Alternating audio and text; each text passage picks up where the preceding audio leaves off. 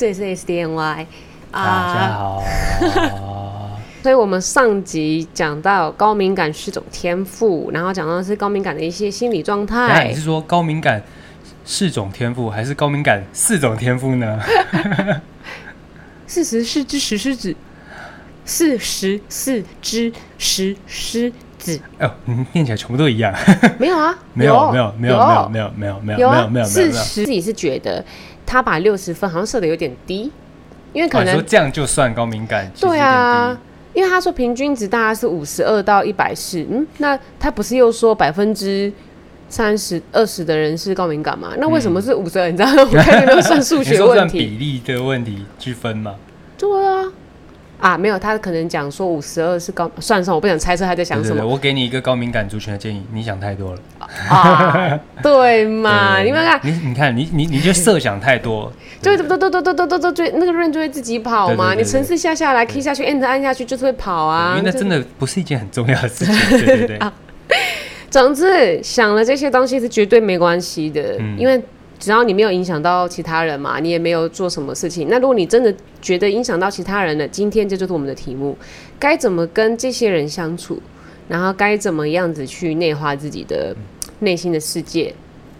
方法一：告知对方自己是高敏感族，非常的简单明了。我是高敏感，OK，这样子。OK OK。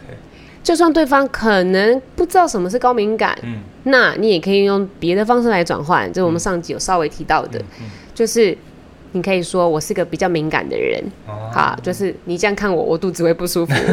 没有我觉得很简单嘛，就是比如说，就很像是你去去聚餐的时候，你跟人家说，哎、欸，我吃素啊，人家就不容易冒犯你嘛。哎、欸，你要吃这个、啊，吃个鸡腿啊，吃个什么？你怎么都不吃？这样子。对，对，你就觉得哎、欸欸，我被冒犯，你就干嘛、啊？我吃素，你还塞给我鸡腿？可是人家哪知道你吃素？人家不知道嘛？人家怎么知道你那么敏感？对啊，所以就其实如果你自己优先跟人家讲讲、啊，那其实人家就很容易，能能能就更容易理解你，然后也更不容易跟你产生冲突。这样，嗯嗯嗯，他就是直接讲，然后重点是你要去用一些。比较中立的资讯，就像我们前面讲哦，我我比较不喜欢你这样看我，我比较什么，就是讲出这张他可以有办法去吸收的资讯，然后你要用自己需要什么、擅长什么，或是不擅长什么来表达自己的状况。嗯，对，我需要在，我需要隔天才能回复你，我需要一点时间，我这是我需要的，或是我我可能现在需要先离开了，就是尽量的去表达自己的需求。这这反而放在任何的沟通，其实都说得通了，就是你只要能够清楚描述自己的情况，其实。很多人都可以理解，嗯，那不能理解你就远离他嘛。就是说你，你、啊、你都已经讲你是敏感人，他要硬戳，你就知道他是不适当，就是不适合交往的人。对对对，你可以跟他保持个距离。对，所以把自己的状况很清楚的描述，其实我觉得都觉得任何情况下都适用。所以方法二，明确的传达自己可以承受的界限，跟方法一有一点点类似，但是哦类似，但是它就是不太一样的东西，因为你要学会怎么拒绝别人。这个是在我们的善良那一集，善良的上集。就已经讲到了，你要学会拒绝别人，你要知道自己的界限。可是因为这个东西，尤其是对高敏感特别的困难，嗯，因为他的认很转的很多东西，他会想很多啊。如果拒绝他会怎么样？因为把糟糕的全部都想完了，嗯，所以觉得就会很难做出那个决定，拒绝别人那个决定。对对对对对，你会觉得最糟糕，他可能就会怎样怎样怎样怎样，你就会觉得比较比较多没办法承受的东西。所以你要事先先知道自己可以承受什么东西，然后学会拉这个界限。如果你没有办法设立这个界限呢、啊，你每天都会被挑战过度刺激，而且这个对原本承受度就可能比较低的高敏感而言，会非常非常的辛苦。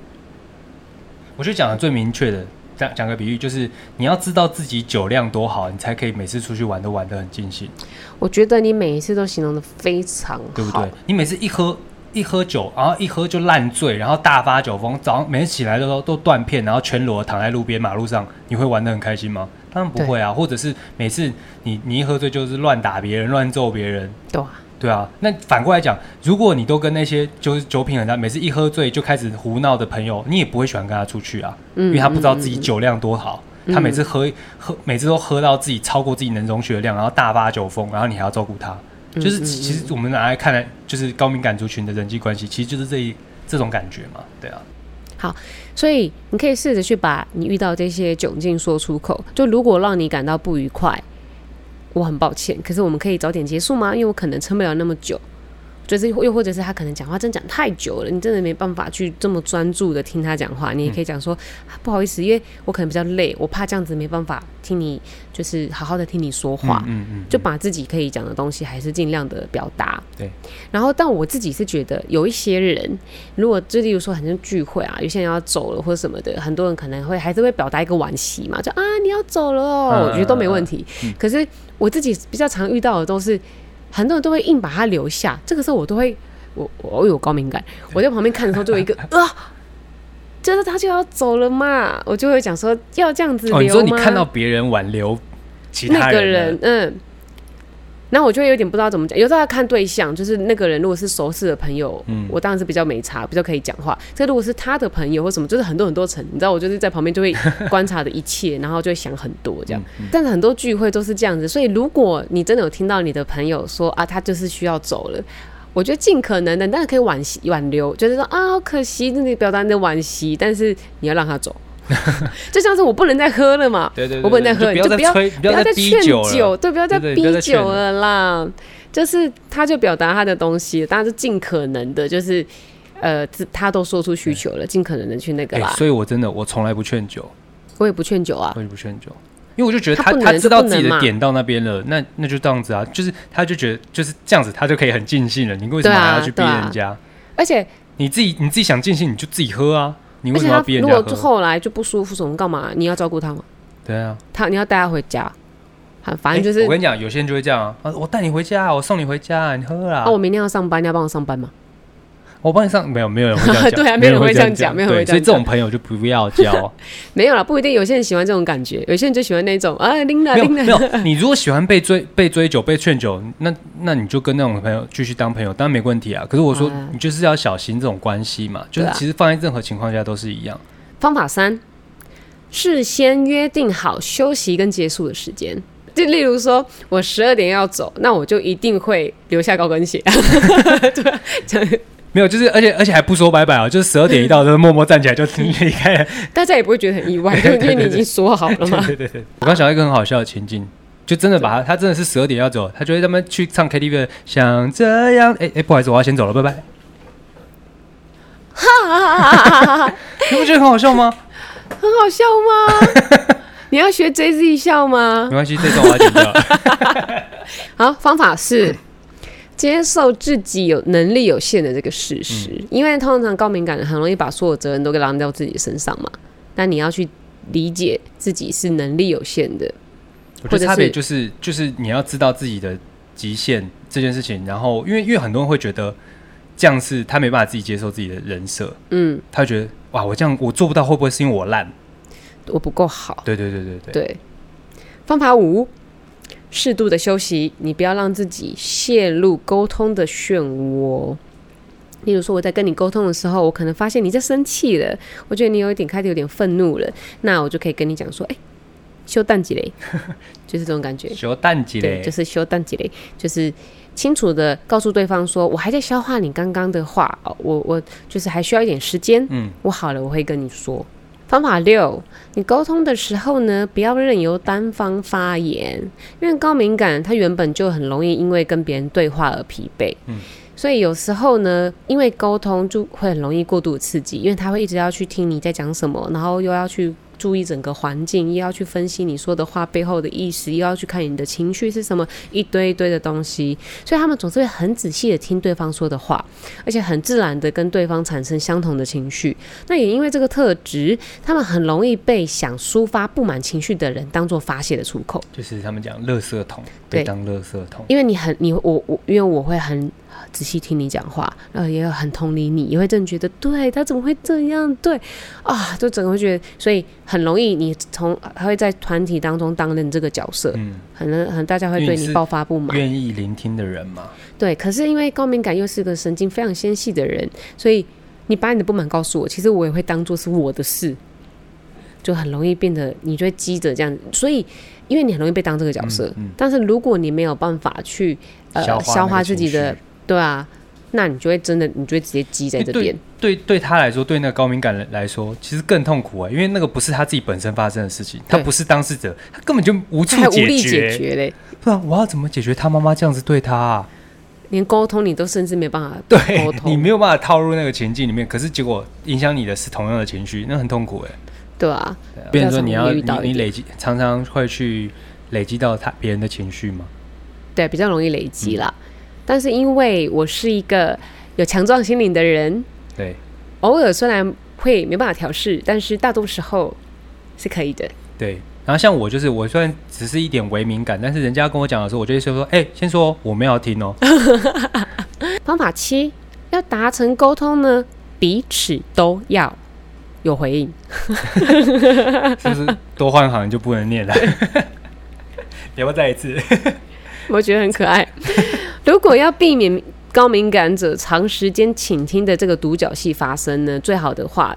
方法就是，你听完对方讲话的时候要回馈给对方，对方听完也回馈给我，我们就一来一往。重点是听完对方讲话，嗯，因为很容易在情绪比较满的时候，都会我也想讲，你也想讲，然后就会很像就是这样，就是我也要讲，你也要讲，我也要讲，你也讲，就是一直在争执，谁要在讲，谁要在上面这样。哦对，然后但是所以如果可以的话，当然就是。你讲你的，我听完你的，然后给你回应。嗯、我听懂了，我我有听或什么的。那最好是说，我还附送你说的话。我我刚刚有理解是什么吗？对对对对，就是是这个意思吗？你想吃麻吉？这其实就是蛮蛮重要、很很基础和其实大家常常会忘记的沟通。啊，对对对，其实这就是沟通方式。就任何沟通其实都是这样。对啊，对啊。然后。那他现在后面还要举例一些比较特别的例子，因为谈话是涉及到个人嘛，那对方的反应对你来说会很重要。嗯，就是你的反应会影响到我接下来也要说的话，或是我们之间的沟通。可能希望你讲出一些我们有办法继续顺利讲下去的一些话。那可是你却没有讲出来的时候，我可以怎么样让你讲出来？如果你是负责倾听的那一方啊，你可以试着问说。那那你你想知道我怎么想吗？然后你就说我不在乎。他说：“哦，你真的很累是不是？那你想知道我怎么想吗？I don't fucking care。” 哇，你人真的蛮差的。想说：“哇哦，哇哦，天，哇，你怎么讲这么多？被呛到笑出来。”对。方法八：适时的区分。深度沟通或者是表层对话，嗯，因为高敏感的人他喜欢加深对话的层次，就是他比较不喜欢那么表面的对话啦。嗯，所以你有帮你要在一个沟通里面，或是在一个聊天的过程、一个聚会里面啊，你去区分这个现况，现在目前是深度还是表层，你可以自己去拿捏。有时候当然是因为有些人可能比较喜欢深度的对话，但是。有些人其实是会想要把它拉回到，我不想跟你这个人谈那么多，我要怎么样拉回到表层的对话？他现在里面讲到就是蛮有趣的点。所以当你想要进行深度沟通的时候，你最简单的方法就是把你的嘴巴闭上，就是好好的听对方讲。因为通常在沟通过程中，我想听你说更多的话。如果你一直在讲自己的事，对方就没有一个发言的空间。所以你就是沉默，然后让他可以多讲他的事情。可是你还是要适时的加入自己的一些经验。因为你要让他也要信任你，嗯、不能只是很像给一点 feedback，他才知道你有在听、啊。要不然你好像在面试，对，就你我一直想听你讲，我不讲我自己，这样也会很怪。所以你要有一些双向，例如你讲说，例如你讲说哦，你很累，那我可以跟你讲说，就是有些方有个方法，就是你请要求对方讲的具体一点，嗯，那我就可以讲说啊，那是哪里累？啊、对，发生了什么事情？最近遇到什么事？那他接下来就有可能讲比较深的东西了。然后如果你就是不想跟这个人聊这么深，嗯、那就是进行一个表层对话的时候呢，嗯嗯、你就是精简的回答。例如他说我好累哦，你就会说啊，大家都一样累呢。或者说，哎、欸，我觉得现在大陆真的机会很多，然后我就说是中国，他就会闭嘴。哦，这个可能还是会进入到深度对话吧。然后就说，哎、欸，不是啊，那个深度怎么样？我不在乎。对，就是是这样嘛，对不对？我们就会只留在这个表层的。我觉得 ending 这个话题不一定啊，他可能就继续跟你讲啊。没有，我觉得你讲那个是另外一个层次。哦，是另外一个，不好意思，不好意思，对，是中国啦，各位。因为你已经加入情绪哦，我加入情绪了，对，不可以加入情绪，不可以加入，我们这样就没有。不是，我们现在讲的不是情绪的东西，我们这样讲的是那个。不好意思，我刚刚带入情绪了，不好意思。对对对，我觉得做的非常好。我刚刚想到一些人，我刚刚想到一些人，没事没事。好，OK，OK，OK。所以，比方说，就是。你就要变的时候，你回答的比较精简，那他也会大概知道你没有想要跟，没有想要聊，对啊，没有想要跟跟我聊大陆的那个那个状况怎么样？中国。好，所以例如说你回答说哦，大家都一样累啊，好像大家都一样，但是他也不会觉得你冒犯他，啊，哦、因为就是他对他而言会觉得说啊，对啊，大家都一样累，啊，会吗？他只会觉得看你就是个没有同理心的废物，才不会嘞，你只会觉得才不会嘞，如果你真的跟陌生人他这样回，你真的会骂他，喔，那是你太过分了，好不好？是中国，方法九。加深沟通层次的四个阶段，因为沟通其实有分四个层次，就是闲聊，还要表层对话，嗯，跟针对有兴趣的部分聊，信赖跟尝试直接问对方。但我反正念得很快，但没关系，我就一个带过。就你在一个聚会里面，因为他现在就在跟你讲说，高敏感在聚会里面很容易觉得很焦虑嘛，嗯，那我自己是觉得啦。他这样子分了四个层次之后啊，我就加了一些玩味在里面呢。哦，真的吗？因为你大概知道什么东西进展到什么阶段啊，嗯，你就可以知道你要怎么样去回应，或是你想不想要这么深入啊？嗯，因为他要要你的一直都是去做出说你要知道自己的界限。那你本来如果就不希望吸收带太多对方的情绪的话，因为你会负荷不了嘛，那你就尽量尽可能的不要加入深入对话。嗯，所以你要知道说啊，到什么阶段了，你要什么时候开始先呃开始沉默。开始少回一点了，他就是在教你怎么样去抓这个距离。所以第一阶段就是闲聊，这是最就是一定是最最普遍的嘛。你对于陌生人或者比较不熟的人，通常就是。一开始就是讲对这个阶段呢，他话题会经常变来变去的，跳来跳去的，嗯、一下一下讲我们在溜冰，一下在讲，就很像是跟 我们在不熟的朋友聚会的时候，因为你不知道他的兴趣，完全的平常在干嘛，嗯、就只在试探性的聊一些话题这样。因为你正在找一个共同的话题，嗯、你才有办法继续深入的聊，要不然其实都在这个表层上面。嗯、那这个本来就是。比较可以混熟的一个阶段了。对，那这个阶段可能是比较多人会觉得比较尴尬、也比较麻烦或复杂的阶段，因为你会突然觉得说，哈、啊，听我讲这个就是哦，好很无聊，或是什么，就是哦，我这样讲，他们对方会不会觉得我很无聊啊？我这样问什么的？但我自己的经验啊，因为我觉得我算是还会社交的人，在一个场合里面，我通常是一个、嗯、啊。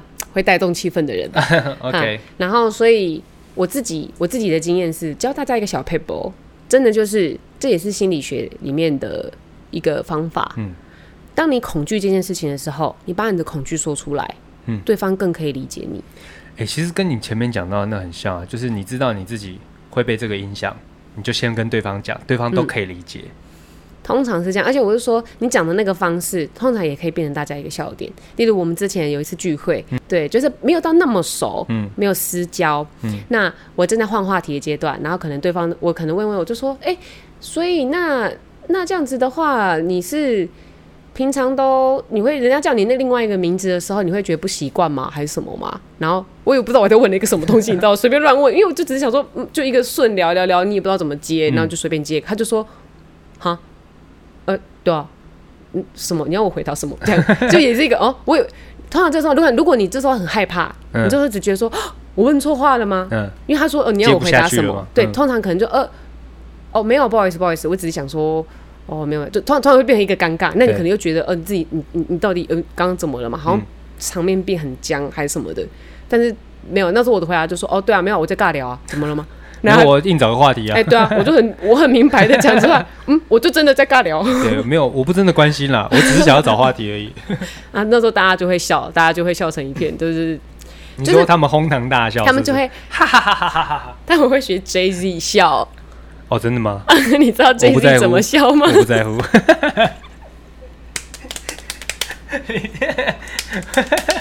你干嘛？你在干嘛？我还是要先跟大家讲，因为前几天我叫你中学 C D 学学的非常的好，可是我刚刚说你留直播学，留直播学，然后直播学是谁？哦，不是，你留在影片里面讲留，然后他就是这边死不留，觉得很丢脸。然后 我没有觉得很丢脸，我只觉得没有找到适当的时机。我觉得很适当，啊。我现在觉得不适当，我先把我的那个极限讲出来，然后把界限讲出来。大家一直听不到，没办法。总有一天你们会听到的。就是这样子，你把你害怕的东西讲出来。如果我害怕，我现在学 Jay Z。那我没有要逼你了，我继续，你不要再自己拉回去，我会叫你学。就是你把你觉得尴尬的或者什么不小心说错话的东西，你就把它直接讲说啊，我刚刚说就是哦我因为我就真的在找话题啊，就是、哦、没有我怕尴尬啊，哎、欸、对啊，我怕尴尬、啊，大家就会笑，大家就会知道啊，你是怕这个啊，就是就好笑，这样就可以过。所以第二个阶段就是针对有兴趣的部分聊天，就是刚刚已经讲说那是表层的对话嘛，那你表层对话你在丢说哦，我在我最近在溜冰呢，我最近在玩滑板哦，你不过就是想要丢一个刚好他说我也有玩滑板呢，嗯。抓住的东西，你们就可以进入一个彼此交换资讯跟意见的东西，甚至是你们的政治理念。嗯，第三阶段，信任，说出自己内心最真诚的想法，有时候不见得是一件舒服的事了，因为有时候你会把自己的东西展露出来嘛，嗯、就整个摊在外面，而且你肯定会陷入一种仿佛把自己背负的责任拿给别人看的感觉。嗯，太太赤裸了，有时候没有办法做到这个样子。在这个地方受挫的话，你要想的地方是，表示这个地方其实是你让你自己觉得很丢脸的地方，你不想让别人看到的地方。嗯、对，是你自己觉得丢脸的。你如果你回想起来，当你想要跟对方沟通，你们已经找到兴趣，要再往下了，你发现你没办法开口那件事情，嗯，你可以去回头，那你也做多了一个东西去。对自己审视，哎，对对对对对。第四阶段，总之你尝试直接问对方，嗯，就是例如说，我们之间发生了什么事情，就这样。哦，你觉得比如说他对你的态度怪怪的啊什么的，或是你会觉得说，哎，我做这件事情他会怎么看我？没有错，你就直接就问他，对方就说，对，怎么样去猜想都不会是对方真正的想法。对，这是我们前面也有讲到的人，就是不要关系里面其实就是。少一点猜测了，多一点沟通。对对对对，嗯、如果要表达的话，就是你的对方是伴侣是高敏感，但你可能微敏或甚至不是的时候，尽、嗯。嗯、量去，如果有办法去减少这些可能。呃，需要去导正他本来的这些个性的词汇会比较好一点。因为例如说，你想太多，就代表要你不要想那么多啊。而且允中真的应该说，我这样回想起来啊，因为我真的很常，因为我就是很容易自责嘛，所以我就很常问他说：“那我到底做错了什么？或是那你觉得我缺点是什么？”嗯、我觉得我到底什么什么，我很常问这个问题。嗯、可是他真的到截至目前为止，我真的觉得他没有说出任何一个我真的觉得是我的缺点的东西耶。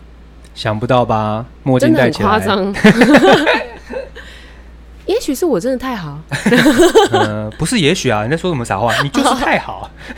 其实我是个自我价值算高的人，我先跟大家讲。对，我反而是相对低的，好不好？好来，我们进入到最后的一章节了哦，就是那你该怎么样跟这么敏感的自己好好的相处呢？哦，前面都在讲跟他人相处，现在要讲自处。对啊，我有什么特质？我可能会遇到什么问题？那我就问他要怎么跟别人相处，我要怎么解决？接下来我要怎么跟自己相处？嗯，方法一，享受自己得天独厚的能力，就是这样。因为高敏感，负面的东西虽然吸收的也很刺激，可是正面的东西它吸收的也很刺激，他就会觉得音乐特别好听，觉得这幅画特别的美，就是他做很多事情，他都可以有很多的东西。哪里待的意思？对。喜欢玩滑板，一直去滑。对，喜欢吃美食就去吃美食。就是因为你可以享受到非常非常多的东西。然后他也会建议你说，就是尽量写日记，嗯、你可以记录你的情绪的变化。然后或者是因为那个东西可以让你有一个抒发的空间，去写日记。嗯、而且他还说高敏感，很多人都喜欢水。哦，这个很特别，我觉得会觉得很特别。我看到时候觉得超特别的，但我还有回想起来，我想说水是吗？他他说喜欢水，就是书里面他说喜欢水。他说不管你是用喝的，你是喝水还是泡泡澡，或者是游泳，就是内服外用都可以。可是我刚刚想，其实其实好像如果硬要理出一些逻辑，我觉得蛮合理的。因为像像我我从小到大最喜欢的运动是游泳，我知道。但是我会以我原本以为是什么，因为不会流汗还是怎么干嘛的。可是其实不是，是因为我在水里面很安静。对啊，对啊，很专注，因为我平常烦恼太多、太杂乱了，我要吸收到太多的情绪了。可是我在游泳的时候，我只有在游泳，因为游泳的时候我就只有想着前进跟呼吸。对。所以，我到那个时候，我就可以很容易能够让自己静下来。而且游泳，因为你说跑步可能也可以，就只剩下这些东西。可是游泳真的有特别安静啊。对，而且或者是说，像他刚刚这个是外外用嘛，那泡澡就放松，那那很我很喜欢泡澡，很很多人都喜欢泡澡，因为就是放松嘛。那你说喝水也有用，我觉得也蛮合理，就是哎，你先喝口水冷静一下，这种感觉，就你先喘口气，强迫自己呼吸，强迫自己就是吞咽，因为可能讲的口。口沫横飞，口干舌燥。因为你吞水的时候，你就不能有不用有反应，别人也不会逼你有反应。对，而且没有重点是降温哦，你身体可以降温。你可能讲的很很刺激、很情绪很激动的时候，也是降温嘛。哇，我们好会解释哦。对啊，他书里面只这样写，他书里面只这样写而已。是不是？因为我们都是会思考的人。对啊，你看，所以高敏感思考能力是非常好的。对，因为我们很会联想嘛，我们他会讲一个东西，所以他就说很有创造力啊，很有很想象力很丰富啊。方法二，别让自己的五感受到过度刺激，因为刺激它很容易从体内跟体外。两个图入境双重的入侵，基本上呢，你的思考跟你的梦境啊，这些都是内在刺激，你不太可能去控制它。所以，我们前面有讲到说，你情绪来了很正常，不要去排斥这个情绪，你要正视它，因为它就是来了。对。但是你现在去消化的东西是，那你要怎么处理这些东西？那如果这个东西是视觉上的，因为百分之八十的刺激都是从视觉上过来的，嗯，那最简单的，闭上双眼。或是你看一个影片，那对情侣一直在放闪，那对情侣说：“那你就把那个影片放在旁边继续播，啊、但是你可以不用看，没关系。”那对情侣说：“就是我问他缺点，他都跟我说没有的这种部分，对，你就继续播，啊，你不要看。对”对对对，你觉得听了很烦啊，你就把把它 mute 掉，这样。哎，但是继续播。对对，或者是你就说，你就把这个链接分享出去，就说：“干，这什么粪频道，烂死了。”你就分享出去说，我真的觉得好刺激哦！哇，你们也是这样想吗？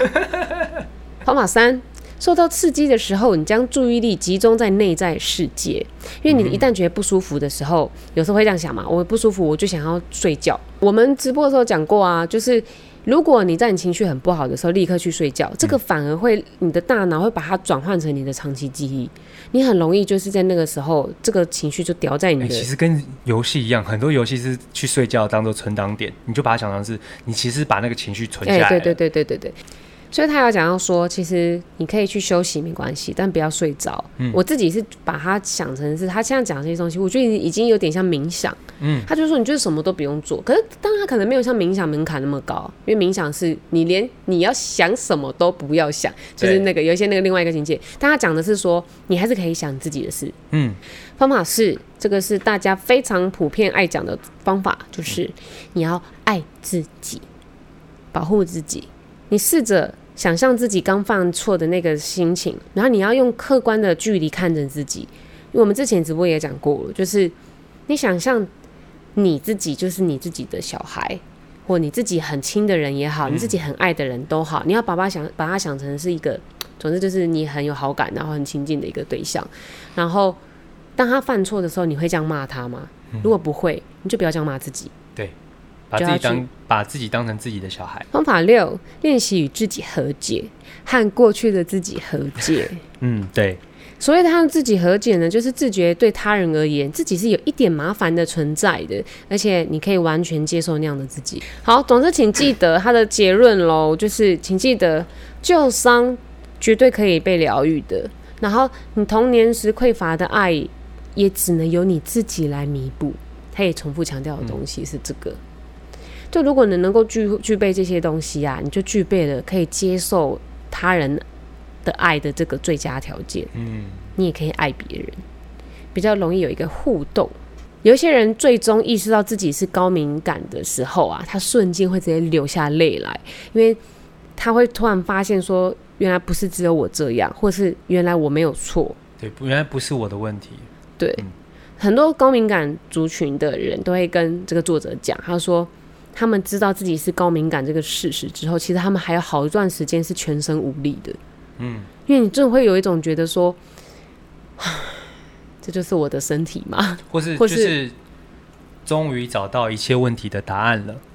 对对，都有，因为他在这之前，他们都一直觉得是自己有问题，对，或是我我错了，甚至有些人会错到觉得我本来就不适合这个世界，对，我不该被生下来啊，或者我不值得被爱，嗯嗯对对，就都会有，所以这份感觉其实很难受。那那我们现在开始知道这些东西之后，你就可以试着去理解这些状态，其实都是一些很自然的反应，而且你有办法把它转换为你的力量。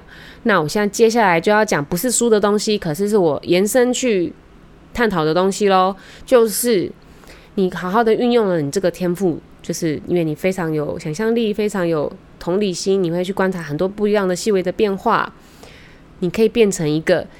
高敏感，但是你具有强壮的心灵的人，因为很多人都会是高敏感是一个弱点，他会觉得你太敏感，嗯、你想太多，你的这些东西都是你自己想的，你自己的问题。嗯、有些人会这样觉得，但是其实一个人可以同时又敏感又强壮。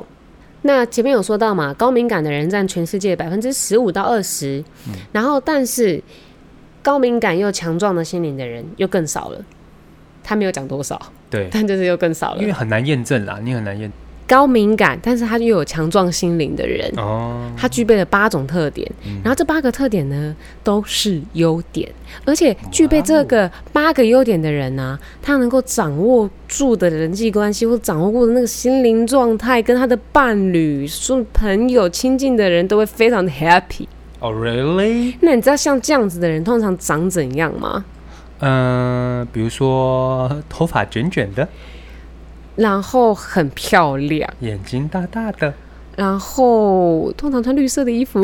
哎哎哎，不好意思，是 我吗？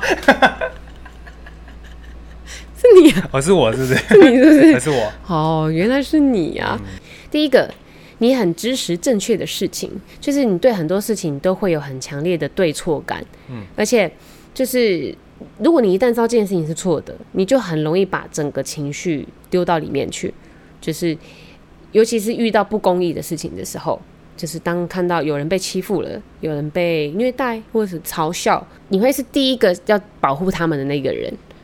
你不会视而不见，因为你会知道他们的痛苦，你会知道，你会觉得那很像是你，你很像是你在那个时候。强大的同理心啊，对，对这种那个。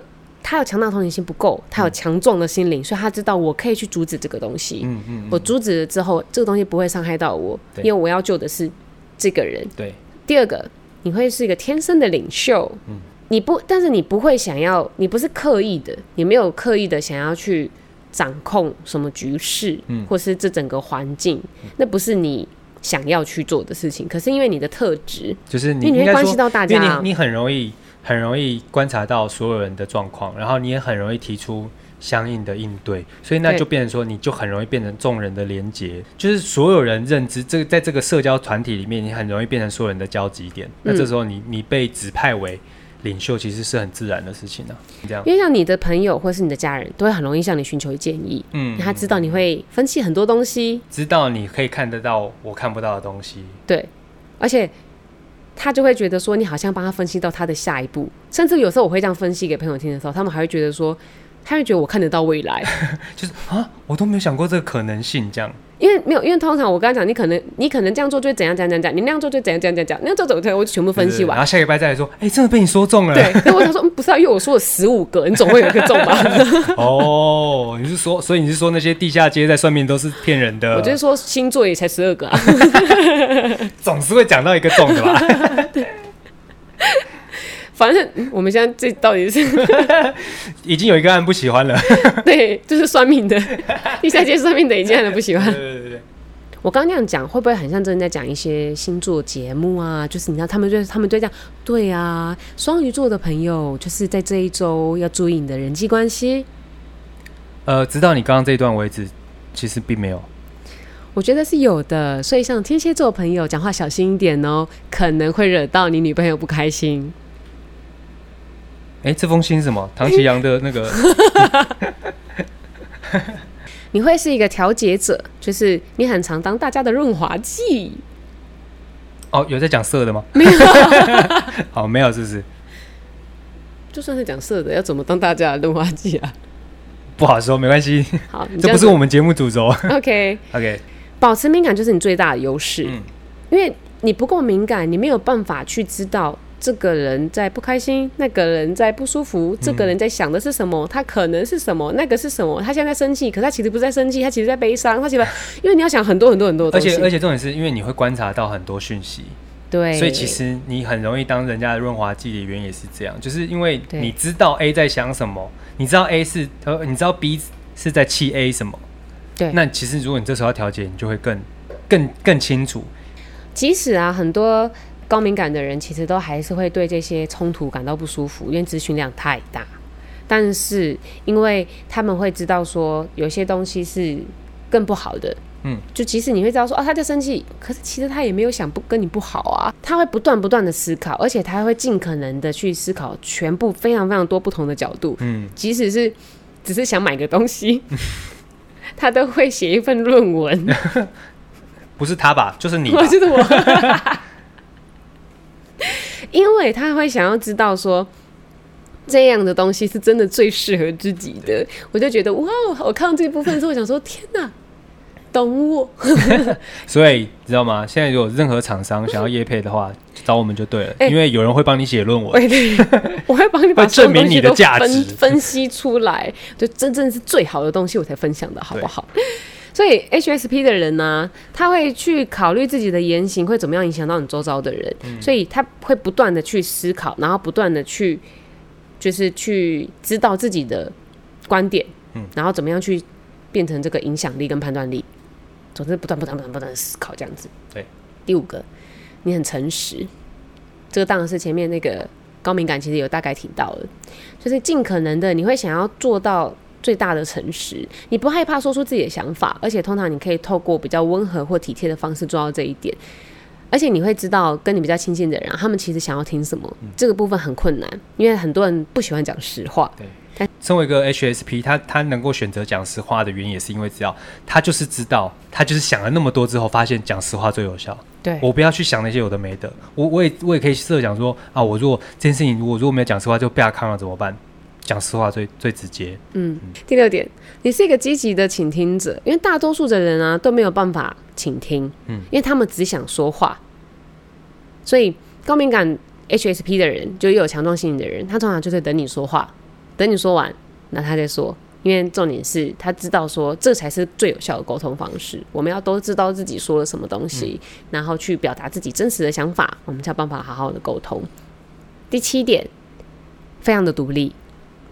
所有的高敏感的人呢，他都需要有一段自己的时间，然后他才有办法去净化自己的思想啊，或是这些一些心灵上面的东西。嗯。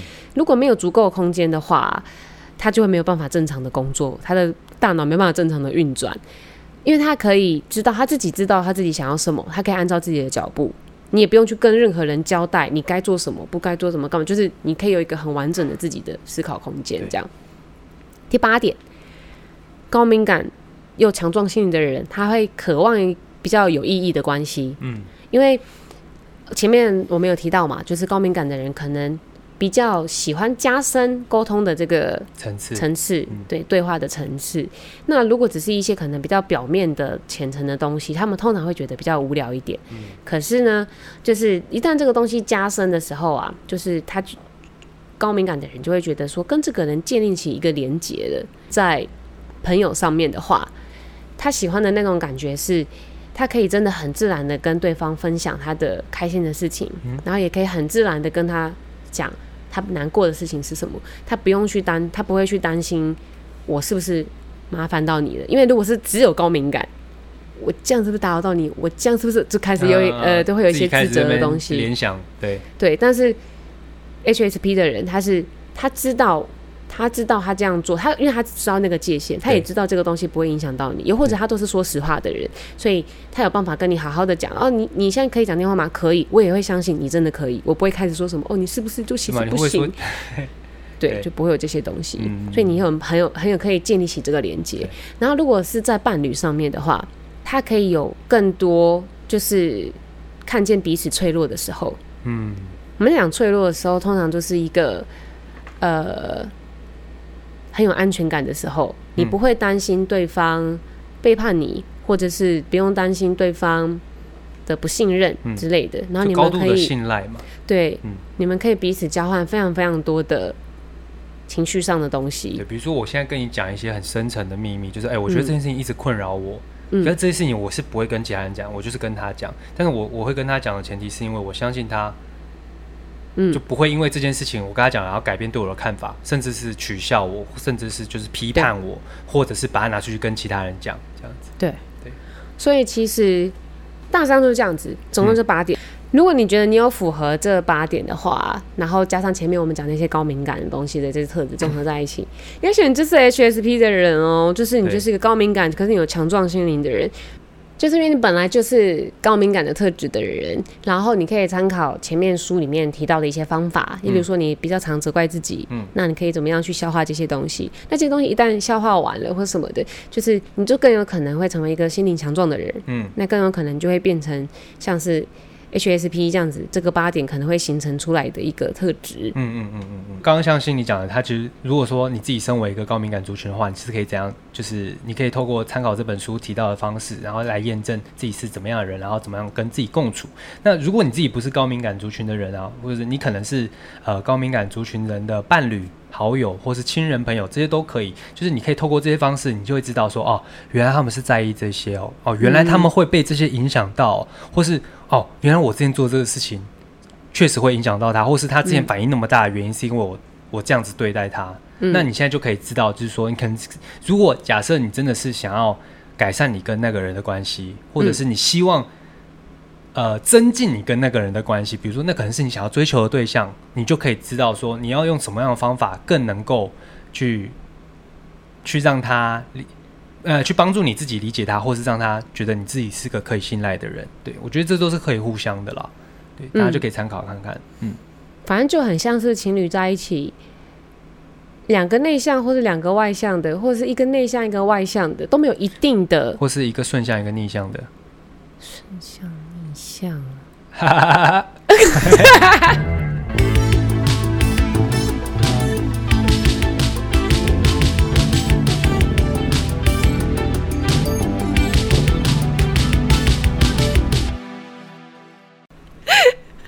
一起学是不是？欸、可是刚学的超不像，因为我已经沙哑了，对，而且自己没有沙哑。